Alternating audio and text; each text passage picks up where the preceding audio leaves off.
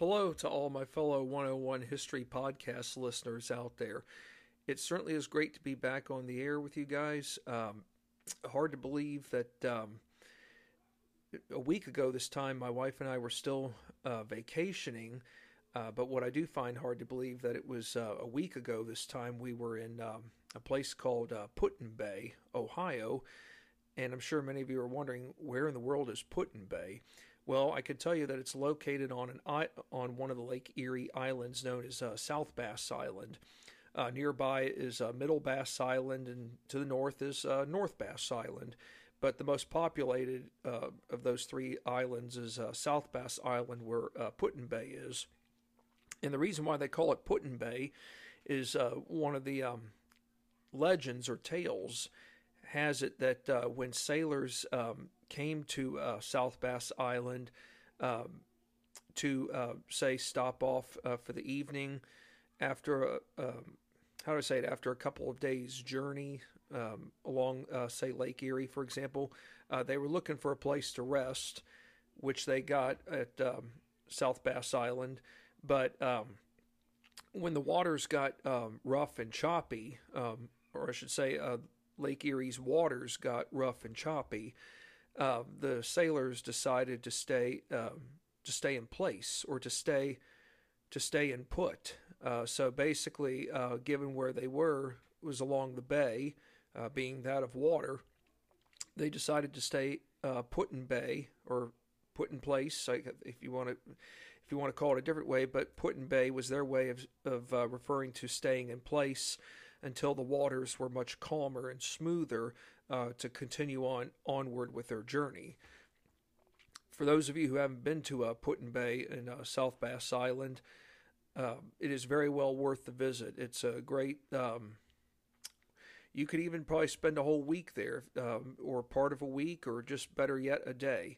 And uh, to get there, uh, you would uh, drive to. Um, I want to say drive to a, a Catawba Island, uh, not just on the outskirts of Port Clinton, and uh, you could take a boat ride over, and um, and my wife and I um, drove around via golf cart very well worth the experience. So uh, if you're looking for something that's um, that on one hand is uh, on the touristy side, but yet you can uh, journey around um, via bike and golf cart, uh, go to Put-in-Bay. It's uh, very well worth um, very well worth the while.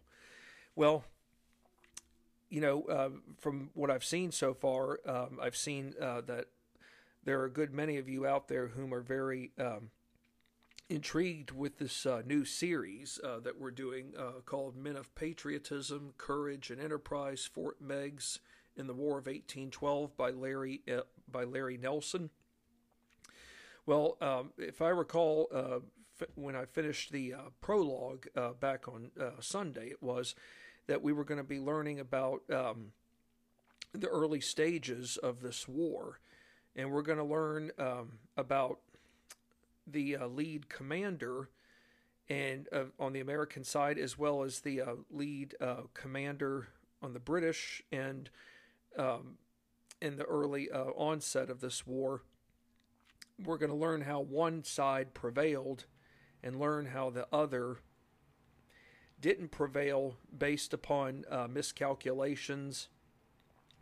Um, not just miscalculations, but also to some degree, uh, cowardice.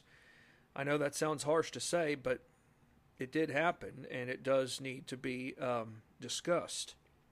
We will also learn um, the um, how the Americans uh, journeyed under their commander uh, northward from uh, the United States into uh, Canada via the Northwest Territory into Canada. So that's just uh, some of the things that we will be uh, discussing, but um, I've probably mentioned to you all before when doing podcast um, podcast episodes, regardless of topic. I'm sure some of you are thinking to yourselves now, how many pages has Kirk uh, compiled into um, this particular episode? Well, for the most part, it usually is between five and five and a half pages. This one for this episode is going to be six. Something tells me I could have some other ones down the road that are six pages. What I do know is that uh, six is the max. Some people would say, man, you're really pushing it, Kirk, for six pages. Yes, I could be, but I have proven from time to time when doing uh, six pages, a six page uh, podcast segment, that I've been able to get it all done within a 60 minute uh, within a 60 minute one hour time frame. So i believe it's fair to say that we better get this show on the road and um, let's get the uh, ball rolling and be prepared for our first leadoff question to this uh, podcast segment episode to uh, men of patriotism courage and enterprise fort meigs and the war of 1812 which former american revolutionary war officer got appointed as the governor of the Michigan Territory on March 22, 1805. I don't expect many of you all to know this one. Usually, when we think of American Revolutionary War officers, it's probably fair to say, you know, we think of those officers whom served under General uh, George Washington, such as Alexander Hamilton, Nathanael Greene. I'm um, trying to think who else. Um, Francis Marion, um, just to name a, a few. Uh, Benjamin Lincoln's another one. Um, and of course, that infamous Benedict Arnold, who um, ultimately became a traitor. But uh, the answer to this uh, question being which former American Revolutionary War officer got appointed as the governor of the Michigan Territory on March 22, 1805? The, na- the answer is uh, Brigadier General William Hull. And I'm sure that was probably not one that most of you would have thought of. I, I don't believe that many people probably know who William Hull is. And on one hand, maybe that's okay, um, just given that it's probably not the first person that would come to many people's minds. But I'll give you a little history about him. William Hull was born on June 24th, 1753, in Derby, Connecticut. And I'm sure some of you are thinking, where in the world is Derby, Connecticut?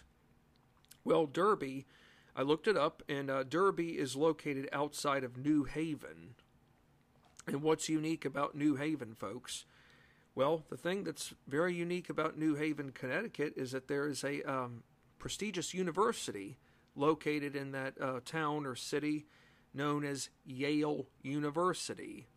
But of course, in William Hull's day, it would have been probably referred to as Yale College. So, anyways, uh, William Hull nonetheless um, went on to attend uh, Yale College and he graduated there in 1772, two years after the infamous Boston Massacre. And to think when he was born in 1753, we were just pretty much on the eve of that infamous Seven Years' War, aka the French and Indian War. Uh, William Hull went on to become a lawyer. And um, and by 1775 he saw his uh, call of duty, his call of duty being that of serving his country. So, not long after shots were fired round the world at Lexington and Concord, William Hull became very actively engaged in the Revolutionary War.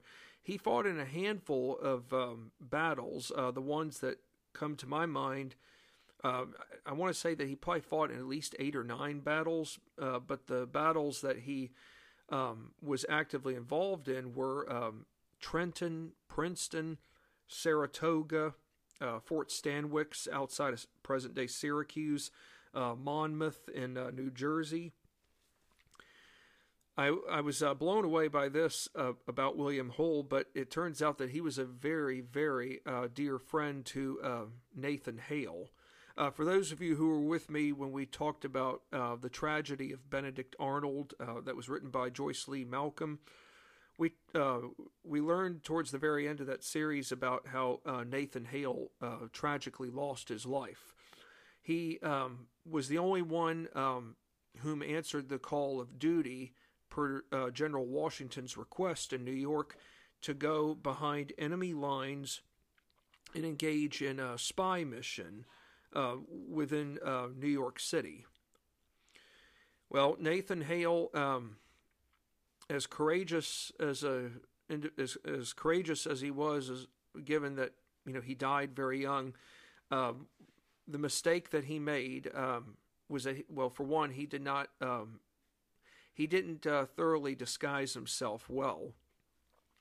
And what I mean by that is that when um, British agents asked him for you know some form of identification, he um, the identification that he gave him included uh, Yale College, and given that he um, attended Yale College, that was seen as a red flag to the British. In other words, this guy really isn't a tr- to us. He's not really a true spy.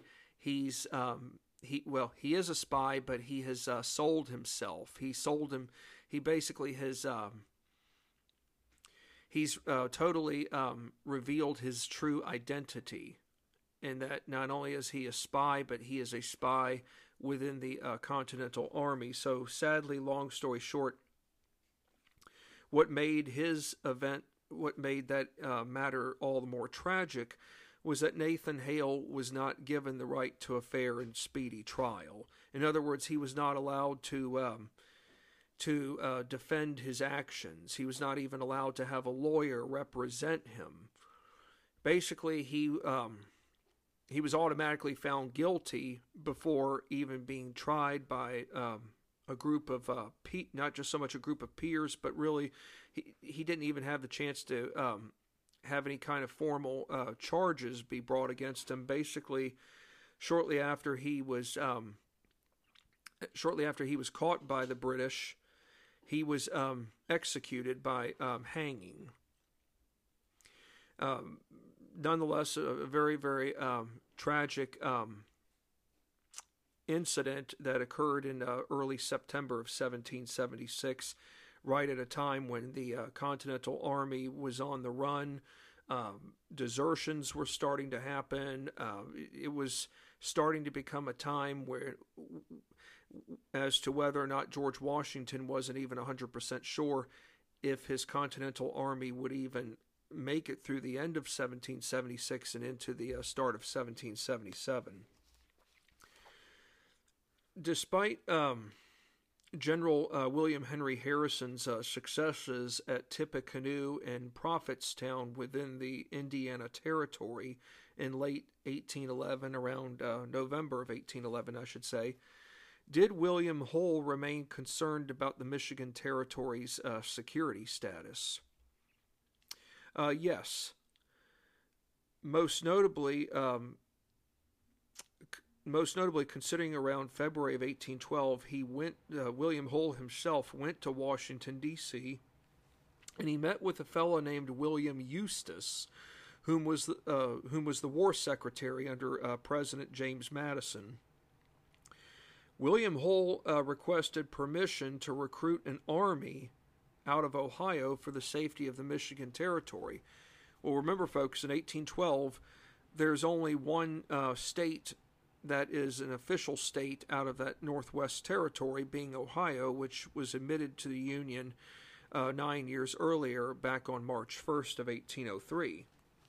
So, Ohio bordering Michigan, yes, the Michigan Territory, you know, yes, they could turn to their own uh, people, but even their own people alone might not be enough of a population that could uh, actually defend the territory. So, therefore, they have to rely on those uh, those uh, able-bodied militiamen and regulars to the south in Ohio, whom can uh, step up to the plate.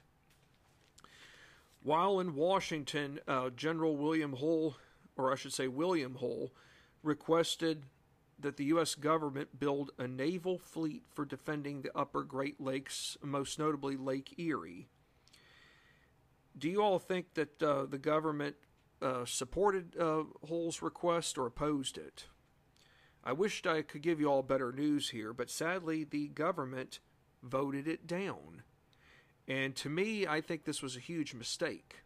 It's one thing to have an army, but you need to have a navy that can um, patrol the waters, and not just so much patrol the war patrol the waters, but be on the lookout for um, enemy um, advancements, not only just from one direction, but from the opposing direction.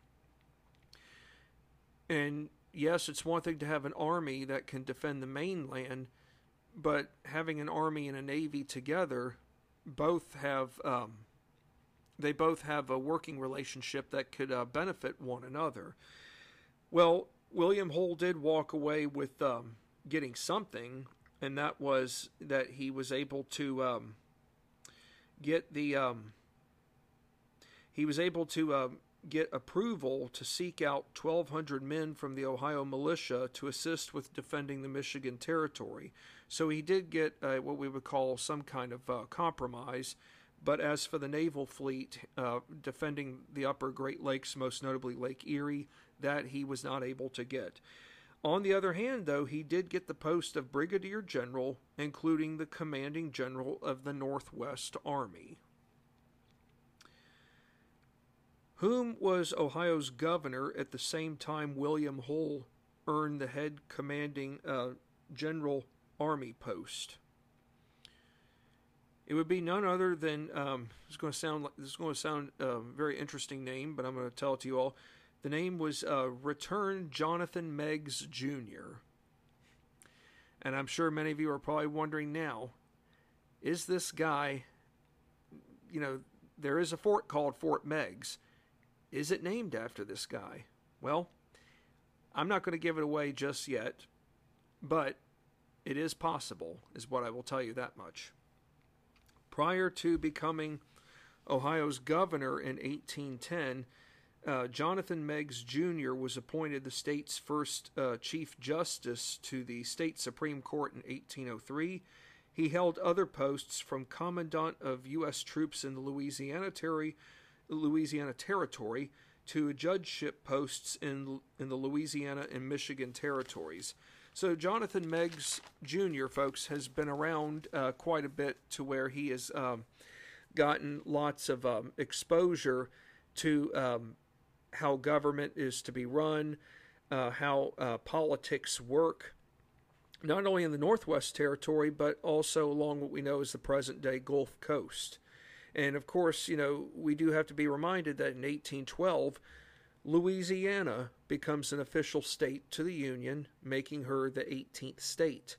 We had a nine year lull, and Louisiana now uh, has become the newest uh, state. Now, uh, what's unique about June 1st, 1812? Anybody want to take a shot? If you're not sure, I, I'll be more than happy to tell you. Well, it turns out that General William Hull's Northwest Army began its journey, leaving from Dayton, Ohio, going north to Detroit. Now, um, you know, when we think about um, journeying, say, north to south in today's time, you know, we've got interstates We've got alternate roads, if not going the interstate. Like, you know, when I think of alternate roads uh, versus, say, going Interstate 95, I think of US 301, US 1, uh, US 17, or US 15. I could, I could go on and on. Now, when my wife and I were in um, Ohio uh, last week, we did get to have the opportunity to travel on uh, some roads that were um, non interstate. Not that there's nothing wrong with driving on an interstate, but sometimes it's nice to drive on alternate roads uh, to get away from the uh, fast paced hustle and bustle. So we were driving on, say, US 23, which goes into Michigan, and, you know, we did drive into Michigan to get to Canada. We drove uh, US through US 24, US 20. Uh, US 20, for example, folks, that starts in uh, upstate New York around the Finger Lakes region and goes all the way to Illinois. I didn't know that until uh, just a while back, so I think you know it's fair to say that whenever we do travel, we should always try to um, be re- be reminded of the fact that uh, we should always make sure to appreciate the um, alternate routes and not always be dependent upon uh, the interstates. But the reason I mention this, folks, is because, um, you know, 200 some years ago, folks, uh, there was no such thing as modern day interstates. I mean, you pretty much had two ways to go. You had your roads for the time, and you had canals. So, how is General uh, William Hull, or I should say, how is his Northwest Army going to get um, ultimately northward to Detroit? Well, there is no Interstate 75 for going into Detroit, and there's no Interstate 96 either. And the only reason I know that is because of uh, my wife and I drove on those roads uh, last week. The only way they can get to um, Detroit or I should say, what would become Fort Detroit. It's the Great Black Swamp. I know that that doesn't sound very appeasing, but believe me, folks, um, that really was the only way they could go. And uh, when my wife and I were in Ohio, uh, we did learn a lot about uh, the Great Black Swamp uh, via uh, having visited um, historic uh, Sauder Village in Archbold. So I'll tell you a little bit about the Great Black Swamp here. It's a large. It was a large tract of uninhabitable land located or confined or confined, I should say, within northwest Ohio. The Black Swamp was given uh, to the Indians under the 1795 Treaty of Greenville. You know, and that treaty um, basically uh, allowed the Indians to retain their land north of the Ohio River, while um, the U.S. government was given land in uh, southern and eastern Ohio.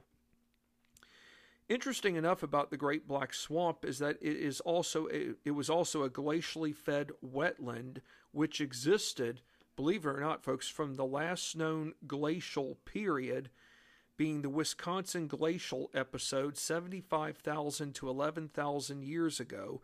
That was our uh, last known ice age, and um, not only did was it a um, a glacially fed wetland that had existed during the last um, ice age, being the Wisconsin glacial episode.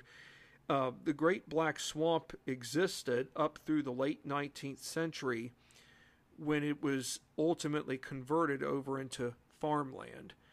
And I'll uh, tell you all some more about the Great Black Swamp at a much uh, later time. Uh, not um, that would have to, what I should say is in a much later time down the road per another uh, podcast segment episode to the series. General Hull, in order for General Hull and his uh, forces to be able to um, navigate through the Great Black Swamp, they are going to have to require uh, getting permission, and that is from the Indian tribes living within the Great Black Swamp in general. So, in other words, they just can't go um, at their own leisurely pace. They can't go as if, you know, they, they just can't come and go as they please. So, they are going to have to get uh, permission from Indian tribes living in this area in order to go about crossing into Indian territory. The last thing the Indians don't want to deal have to deal with is a potential um, skirmish, a potential war they've already dealt with enough uh, issues as it is with um, the government encroaching upon their territory. So, June 8th of 1812, really uh, 10 days before Congress declares war on Britain, through tribal council meeting, permission was ultimately given for General Hull's forces to navigate, building a road through the swamp to the Maumee Rapids including construction of shelters, or rather, I should say, blockhouses, uh, small fortifications. So it's not so much that we're going to just try to get through this road. We have to establish some posts. We have to establish some fortifications because, folks, there is really no other way for General Hull's um, men to go to Detroit so here's my next question to you all. Was the construction of blockhouses throughout the Black Swamp a vital element for General Hull's game plan? Well, for one, the British, from a naval standpoint, are already in control of Lake Erie. Secondly, the only way into Detroit per supplies and personnel reinforcement lied to the south, the Black Swamp. So if you don't have any other way to go, then you have to do whatever is necessary to um, to build fortifications. That is to monitor any kind of enemy movement that might be coming southward. Um, it's really the only way. Uh, it's the only viable solution General Hull has from a north to south route perspective.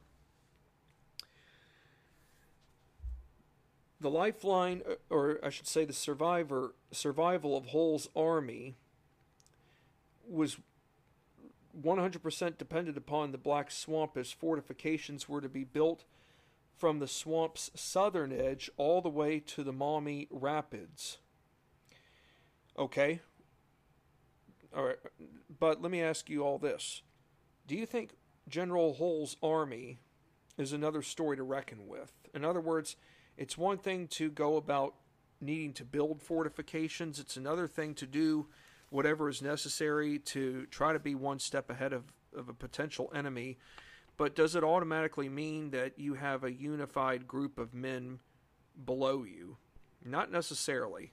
I wish I could think differently, but the more I'm learning about the War of 1812 and sometimes about even from the American Revolutionary War, there were those who just did not like to adhere to any kind of conformity. Now, were the militiamen under General Hull difficult to control? I hate to tell you this, but the answer is yes. For starters, they had little to no proper formal training, hence lacking any previous hardcore military experience. So, in other words, some of these men, yeah, they could have served in the American Revolutionary War, but times have changed uh, drastically over the last 30 years. You know, yes, military leaders come and go, but then you get these political ideologies that uh, come into place. Well, I'm either for standing army or I'm against it. And if you have those against standing armies, even in times of peace, then it just makes um, being unified all the more complicated. How about um, being? How about uh, militiamen being opposed um, to discipline of any kind, most notably from above via officers? In other words, it's one thing for an officer to try to discipline militiamen, but if militiamen aren't willing to adhere to uh, the discipline or aren't willing to adhere to the rules imposed upon them, then how can there be any kind of um, respect? How can there be any kind of um, any kind of uh, proper um, communications? They're just it, it would be very hard for that to um, properly uh, coexist. So, you know, when I think of um, lack of discipline or being opposed to discipline, I think of a lot of times I think of the American Revolutionary War when militiamen came and went as they pleased. Uh, George Washington despised militiamen for a good period of time because he viewed them as the lowest ranks of an army. He viewed them as not to be mean or anything, but he had he probably had his reasons for this, folks. He Washington did not like militiamen simply because they it was all about themselves. It was an I me myself attitude, and that's kind of what we're seeing right here with the militiamen under General Hull's command as being difficult to control. So we could be in the early stages of of what will ultimately become I me myself instead of us we ourselves. Many militia companies eventually became disgruntled, and I think this is really sad, but it did happen. They became disgruntled over delays involving promised sums for enlistment. So, in other words, um, officers would have had to have found ways to have enticed um, young men to come enlist in the militia because think about it there is no um, formal recruiting station where young men would want to go in and say hey i'd like to enlist in the army no oftentimes the recruiters or the officers were the ones that had to go out and and uh, find able-bodied men whom were willing to enlist and it wasn't just so much willing to enlist, but there had to be enticements. Okay, so here we go. Hey, uh, John Smith, if you will come join the militia, the Ohio militia, if you serve for anywhere from one to three years, we can give uh, you and your family 50 acres of land. That doesn't seem like a whole lot, but if that's the way, if that was what was needed to go about um, enticing um, one to to enlist in the army, then that's what had to be done. But obviously, when these um, sums weren't um, issued, then yes, many militia companies or militiamen within the companies were disgruntled. It seems like all they're focused on at this moment is the money, or what we think of as the almighty dollar, when their focus really needs to be about service to their country. That's how George Washington saw it. General Hull's um, Well, General Hull was forced to rely on regulars, most notably the 4th Regiment of Infantry, which frequently uh, had to put down all disorder, any kind of disorder from within the militia. So Hull's army arrived at the Maumee River and crossed its rapids on June 30th of 1812. Despite crossing the Maumee River's rapids on June 30th, uh, General Hull what is he unaware of, folks? Do you think General William Hull has been uh, has been advised that uh, Congress has officially declared war on Britain? No, he does not have any. He has no um, indication that a declaration of war has already been issued. Folks, we don't have telephones. We don't have breaking news app alerts. So at some point, we've got to figure out how in the world is General Hull going to fi- find out that war has already been declared. So basically, he is still unaware that Congress had declared war on Britain nearly two weeks earlier. By the time his forces have crossed the Maumee River's rapids. Uh, when exactly did General Hull officially learn that war had been declared against Britain? July 2nd. He learned of the news through the mail. through the mail. Um, I wonder if, you know, obviously there's no FedEx or UPS. So let's find out how he learned about the news via mail. Uh, June 18th of 1812, the day day of war declaration, War Secretary William Eustis sent two letters to General Hull. One letter was sent by a special messenger that arrived on June 24th, but here's the problem. Nothing was mentioned about going to war. However, the second letter did mention um, that war had been declared. interesting times in terms of commu- communication, to say the least. But I'm not afraid to admit that even in today's advanced technological world, that communication isn't always perfect either. A double-edged sword, to say the least. Why is um, well? First off, um, do any of you know what a schooner ship is? It's a ship that has two or more uh, masts. One mast would be a small, smaller mast on the front side, and the um, larger mast usually is on the back side. So it's two or more uh, masts. But anyways, um, the reason I'm mentioning about a schooner ship, it, no, it's called the Cuyahoga Packet. Why is the Cuyahoga Packet important, folks? Well, the Cuyahoga Packet um, is important because it was filled. Well, for one, it, it, the uh, schooner uh, Cuyahoga Packet was filled with injured and sick troops and medical supplies. All right, those seem like basic. Well, medical supplies would seem like basic essentials. I mean, ships do transport those whom are injured and sick from one spot to another. But to me, this was a mistake. If, if anything that d- did not need to be placed aboard this packet ship,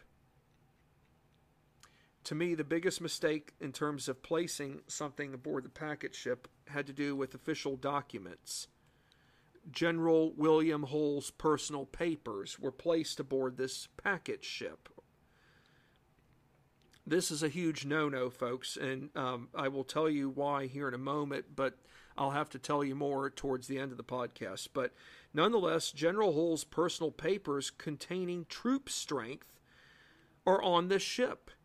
And to make matters worse, on July 2nd, 1812, which was the same day that uh, William Hull learned that war had been declared against Britain, he sent a messenger out to provide warning for the Cuyahoga packet.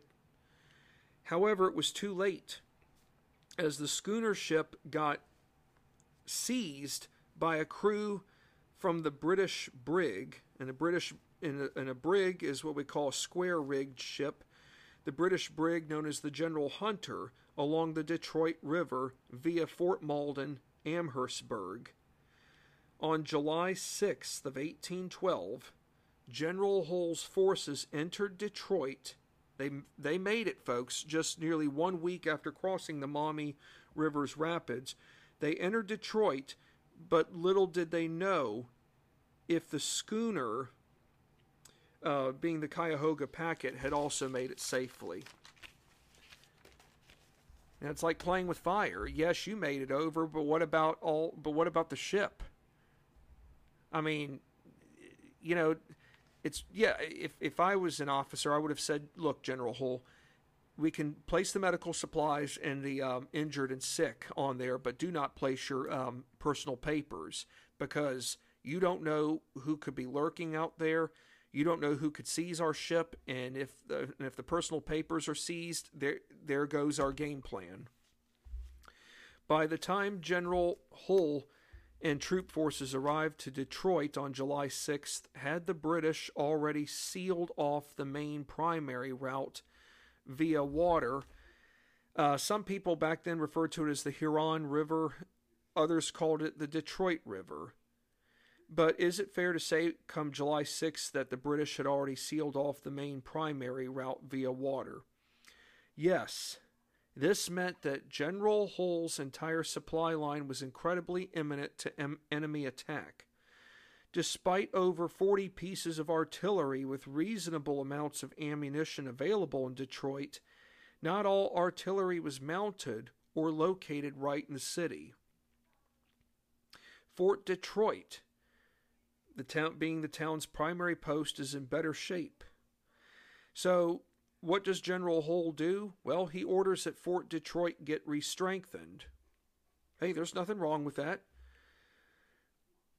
General Hull goes before, uh, at the same, while Fort Detroit's getting re-strengthened, General Hull goes before Indians in the greater Detroit area whom are still neutral, and he is persuading them to remain neutral He's also writing to Ohio Governor Jonathan Meigs regarding concerns for safety of supply line through Ohio. These are um, dire times.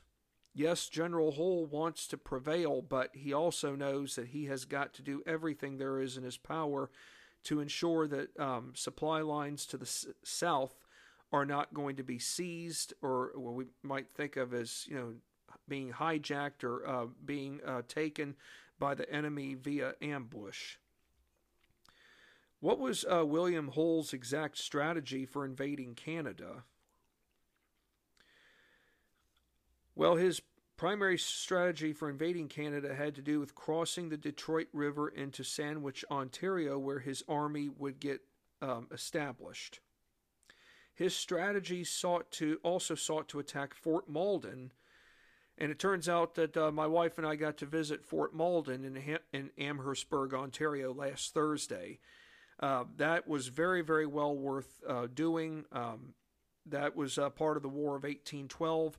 Uh, the village of Amherstburg is amazing. So, if, for those of you who are wanting to visit uh, Amherstburg, Ontario, I strongly recommend doing it. You will not regret it for one minute, even if it's just for a day trip.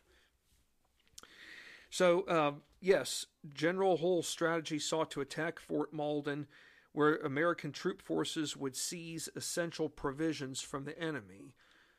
You know, when I think of essential provisions like, say, gunpowder, um, other, you know, essentials like, say, flour um, that could be uh, used for um, flour, salt, uh, anything that would uh, help uh, the army, his army, survive not just short term but long term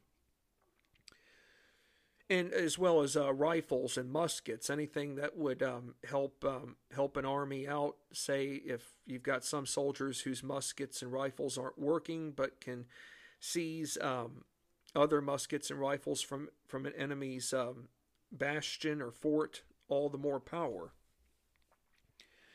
July twelfth. Um, around July 12th, uh, General Hull's invasion began his invasion of Canada, but I have to admit that his invasion never really got on proper course.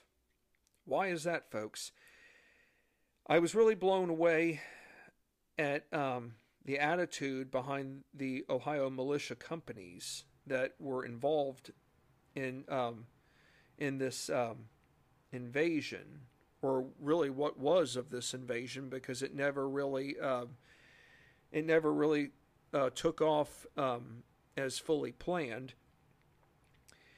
And I was also reminded uh, when I uh, read, uh, when reading this book, how some things had never really changed even after 30 some years when uh, leading up to when the American Revolutionary War began and ended and now uh, the young United States Republic having declared war for the first time as the newly independent United States you know they the anti-federalists do have this mentality that um, militias will always be capable of being able to put down um, larger standing armies, even if they come from overseas. Wishful thinking. And that was one of the hard lessons um, that President James Madison had to uh, learn, most notably after the British uh, burned um, Washington, D.C. in August of 1814.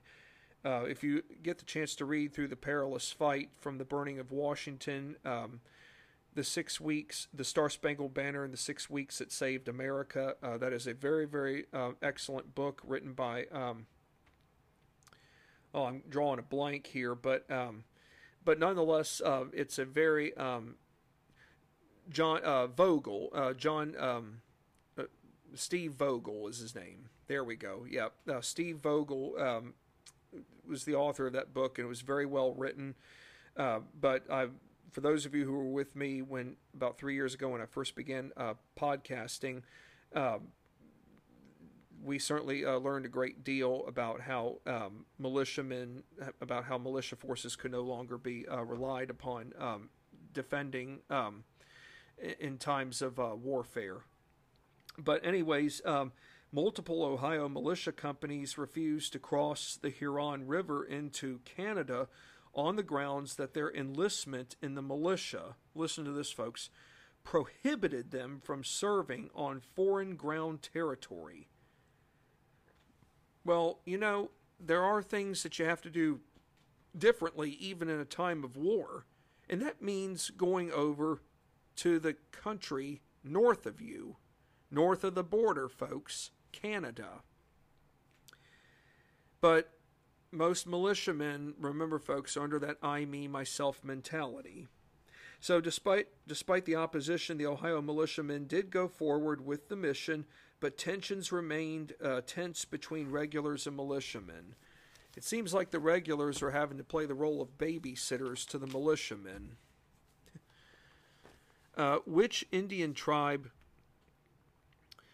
whom had a large base at Brownstown in between Detroit and uh, Frenchtown. In uh, Frenchtown, uh, no, that the name of that um, place doesn't exist anymore. It's now uh, Monroe, Michigan, which borders on the line between Michigan and Ohio, just north of Toledo. But uh, which Indian tribe, whom had a large base at Brownstown between between Detroit and Frenchtown, went about opposing General Hull's request for neutrality? How about the Wyandot Indians? They went about siding directly with the British. The Wyandot Indians at Brownstown were responsible for disrupting the American supply line as well as harassing Hull's army as they marched en route to Canada. So when I think of harassing the army, I'm thinking I'm thinking about irregular, um, not so much here irregular warfare, but um, irregular tactics uh, you know, they're fire. They could, you know, they could be firing shots at Hull's army. They um, militiamen could be falling out of place, and then uh, the Indians are falling back. But, but okay, but let's say two or three get wounded. That that can uh, have an impact. That means okay, if you've got three or five men wounded, uh, that means you're going to be shorthanded some men whom could um, you know make a difference uh, when an actual battle takes place. Ultimately, the Wyandot Indians are trying to wear down General Hull's army. Governor Meigs, per previous response from General Hull, requested further assistance, pressed all men available under the command of Captain Henry Brush of the Ohio Militia to go northward towards Detroit with the necessary shipment of supplies and cattle you know, yes, you know, supplies is one thing, but cattle, well, you know, think about it, folks. I mean, I know it doesn't sound pleasant, but, you know, they would have to butcher some cattle. I mean, the cattle are going to be needing more than uh, just partaking, say, in the transporting of, of goods, but uh, cattle are needed for uh, butchering uh, because you do have to feed an army. I mean, there are no grocery stores. Captain Brush's militia forces departed uh, Chillicothe, and at that time, folks, Chillicothe is Ohio's capital in 1812. And for those of you who aren't sure where Chillicothe is located, it's located south of Columbus, which is the present day capital of Ohio. Uh, Chillicothe is about 45 miles south of Columbus at most. So, um, Captain Brush's militia forces departed Chillicothe on July 19th. Come August 2nd, folks, about four, about two weeks later, the supply wagon finally arrived at um, a blockhouse or a fortified post on the Maumee Rapids. And then it wasn't um, until August 8th that the Ohio militia, with reinforcements, arrived to Frenchtown, Michigan, which is now present day Monroe. So we should be reminded, folks, that um, we didn't have a whole lot of options to get uh, to and from um, where we needed to go but we had to do we had to make do with what was available. By early August 1812, was General Hull coming to the realization that he would be encountering a massive enemy resistance via Indians and British troops. Yes, come August 7th, General Hull successfully withdrew, or I should say returned to the American side of the Detroit River after learning news of an un- unfortunate mishap involving Major Thomas Van Horn's 200 man force, which was caught off guard via the Shawnee Indian tribe ambush that resulted in half of those troops being killed. My gosh, it's one thing to have 15 or 20 men be wounded. Um, you know, it'd be one thing to have 15 men killed. Yes, that's that's uh, difficult and tough but to have a hundred troops killed, you can't replace your forces just like that. You can't replace them like magic or overnight. To me, to lose half of your army in one day alone, that uh, that to me, um, that to me is beyond tough, beyond bad. General Hull, following um, the aftermath of Major Van Horn's uh, troop incident went about ordering another expedition into Canada. I don't know if this was the right thing to do, but I do have to give General Hull some credit here for at least trying. August 9th of 1812, 600 troops under the helm of Lieutenant Colonel James Miller marched 13 miles south of Sandwich to the Wyandot village of Monguagon, where they squared off against multiple Indians led by Tecumseh and 400 British troops from Fort Malden. The good news, folks, is that the U.S. troops held their ground, due in part to infantry and cavalry um, uh, picking up the slack and being able to um, help um, prevent um, what we would think in our uh, in our eyes as um, greater um, prevention of greater loss in terms of uh, numbers. However, there were heavy losses under uh, C- Lieutenant Colonel James Miller. So, nonetheless, um, because of these heavy uh, losses, this forced Lieutenant Colonel Miller back to De- back to Detroit. So, it's one thing to have embarked on this mission and yes, you may have prevailed in the skirmish. I'm not sure how many troops he lost, but if but if say he lost half of his 600 man force, to me that is um, you know, it's one thing to gain a victory, but at what price? At what price does it come at? Well, now we've got to figure out. Um, you know, we've been talking a lot about the American side. Now we need to focus on the British. We need to folk. We need to find out whom is leading, whom's whom is going to uh, step out as the guru or the leader uh, for the British Army um, around Amherstburg, uh, Fort Malden, and you know, really in a sense uh, for Fort Detroit. Whom is who? Whom is going to lead the way for the British? Well, let's find out. Um, let's find that out. who is Isaac Brock? I, am sure some of you know who Isaac Brock is. Um, I've learned, I've known about him for some time. Well, I do know this much about him. He is he was a British Army officer whom was in his early 40s by the time the United States declared war on England. By that would mean, folks, that if Isaac Brock was in his early 40s by the time the U.S. declared war on England, he would have been born right about the time. Um, he would have been born just just before or right around the time when, say, the infamous Boston Massacre took place. But by the time war was declared, Isaac Brock had attained the rank of Major General, as well as holding the post of British Governor for Upper Canada. August 6th of 1812, Major General Brock, with a handful of regulars and volunteers from the York militia, including Indians, roughly 5,000 strong, set out for Fort Malden. At the same time, General Hull learned of the American forces under Commander Porter Hanks having surrendered Fort Mackinac on Lake Huron to the British from July 17th. So, July 17th, folks, and you know, there's 31 days in July, so July 17th and the 31st, that's two weeks.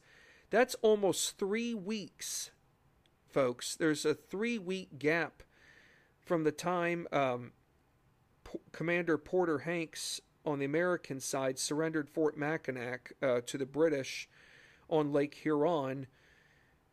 Three weeks, folks. Now General Hull, it's he's really now stuck between a rock and a hard place.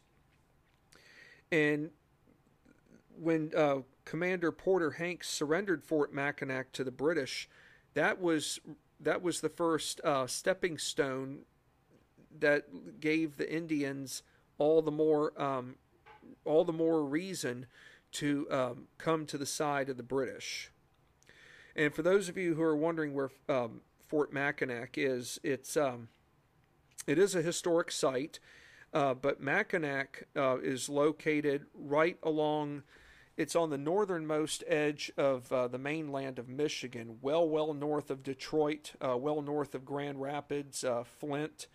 Um, but it um, Mackinac uh, basically separates um, the northernmost end of uh, Michigan's mainland in the state, uh, and just to the north is the Upper Peninsula. So there is the Mackinac Bridge, which separates uh, the mainland from the UP or Upper Peninsula.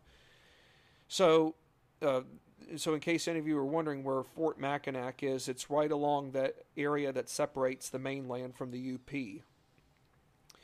Major General Brock's forces officially reached uh, Fort Malden in Amherstburg August 13th, a week later. Now, at this at the time that uh, General Major General Brock's forces made it into uh, Fort Malden in Amherstburg, uh, August 13th, he meets uh, an Indian warrior named Tecumseh for the first time. Tecumseh still hanging in there despite having um, despite having been defeated at Tippecanoe and Prophetstown in the Indiana Territory. Um, but Major General uh, Brock uh, being uh, the British officer, he. How do I say this? Remember, folks, that um, when uh, General Hull's uh, forces, General Hull and his forces arrived into uh, Detroit, they um, they entered uh, Detroit on July 6th of 1812, but they weren't sure if the schooner, being the Cuyahoga Packet, had made it. which contained all of his uh, personal papers. Well, it just so happens, folks, that Major General Brock was that was the British officer whom got access to all of General Hull's personal letters or dispatches via the Cuyahoga packet. Well, Major General Brock read over all of Hull's letters and after having read over all of, the, all of uh, Hull's letters, Brock determined that General Hull, the American commander, was very timid and currently showed signs of um, friction within his army. This led Major General Brock to go on the offensive by attacking Fort Detroit. Whereas General Hull had 2,500 soldiers under him, it's always easy to assume that, well, if the party, if the military force that has the most men will always prevail. History has always been able to prove that that has never been the true um, case. Many of times, an army has had less men and yet ended up prevailing. Major General Brock had just shy of 2,000 under his watch. August 15th, 1812, Brock's forces reached the American shore, where they went about surrounding Fort Detroit to demanding General Hull's surrender. Multiple tactics were deployed, such as Tecumseh's forces crossing in front of the fort several times, only to move backwards, only to move back. And they were doing this primarily as a means of intimidating Hull. In other words, yeah, we're going to come up here, up, we're going to back off, up, we're going to come back up front. In other words, we're going to keep harassing you and we're going to keep um, intimidating you to the point where you may just want to give up altogether and not even have um, the courage or the determination to get your men um, into a um, into a possible um, skirmish or let alone a battle. Well, these tactics really did pay off, especially for um, Major General Brock, and most notably with um, Tecumseh's forces crossing in front of, of uh, Fort Detroit several times via intimidation. Large Indian um, via large Indian numbers. Uh, come August 16th, the inevitable happens. General William Hull surrendered Fort Detroit without any fight. In other words, he didn't put up a fight, folks. The surrender of Fort Detroit had a profound negative impact on American morale. As for Major General Isaac Brock and Tecumseh, they are now fully united. Tecumseh now sees firsthand that Major General Isaac Brock took matters into his own hands, and rather than waiting upon um, orders from a superior from a superior officer, Major General Isaac Brock decided to take the initiative after having read Hull's letters and decide that now was the time to strike a dagger in Hull's heart. Now, um, the Michigan Territory folks, with um, the fall of uh, Fort Mackinac from the month earlier now to um, Fort Detroit, all of the Michigan Territory, folks, is now in the hands of the British and the Indians. This is not a good way for for the young United States, who is 36 years old, to start a war, knowing that when they declared war on Britain, there was no full 100% support. It was all on party lines. Now we have to wonder where is the fight going to go next? Is it going to go into Ohio to the south, or is it going to go uh, just southwest over into the Indiana Territory? Well, I can tell you this much when I'm on the air again next, we are going to talk a little bit more about um, activity in what is now uh, present day Fort Wayne, Indiana. We will also learn more about uh, General William Henry Harrison and how he responds to what has occurred in uh, Michigan in the Michigan Territory, I should say. Well, thank you for your time as always, and I look forward to being back on the air with you all. And wherever you all may live, uh, continue to stay safe, and thank you again for being such ardent supporters. Take care for now.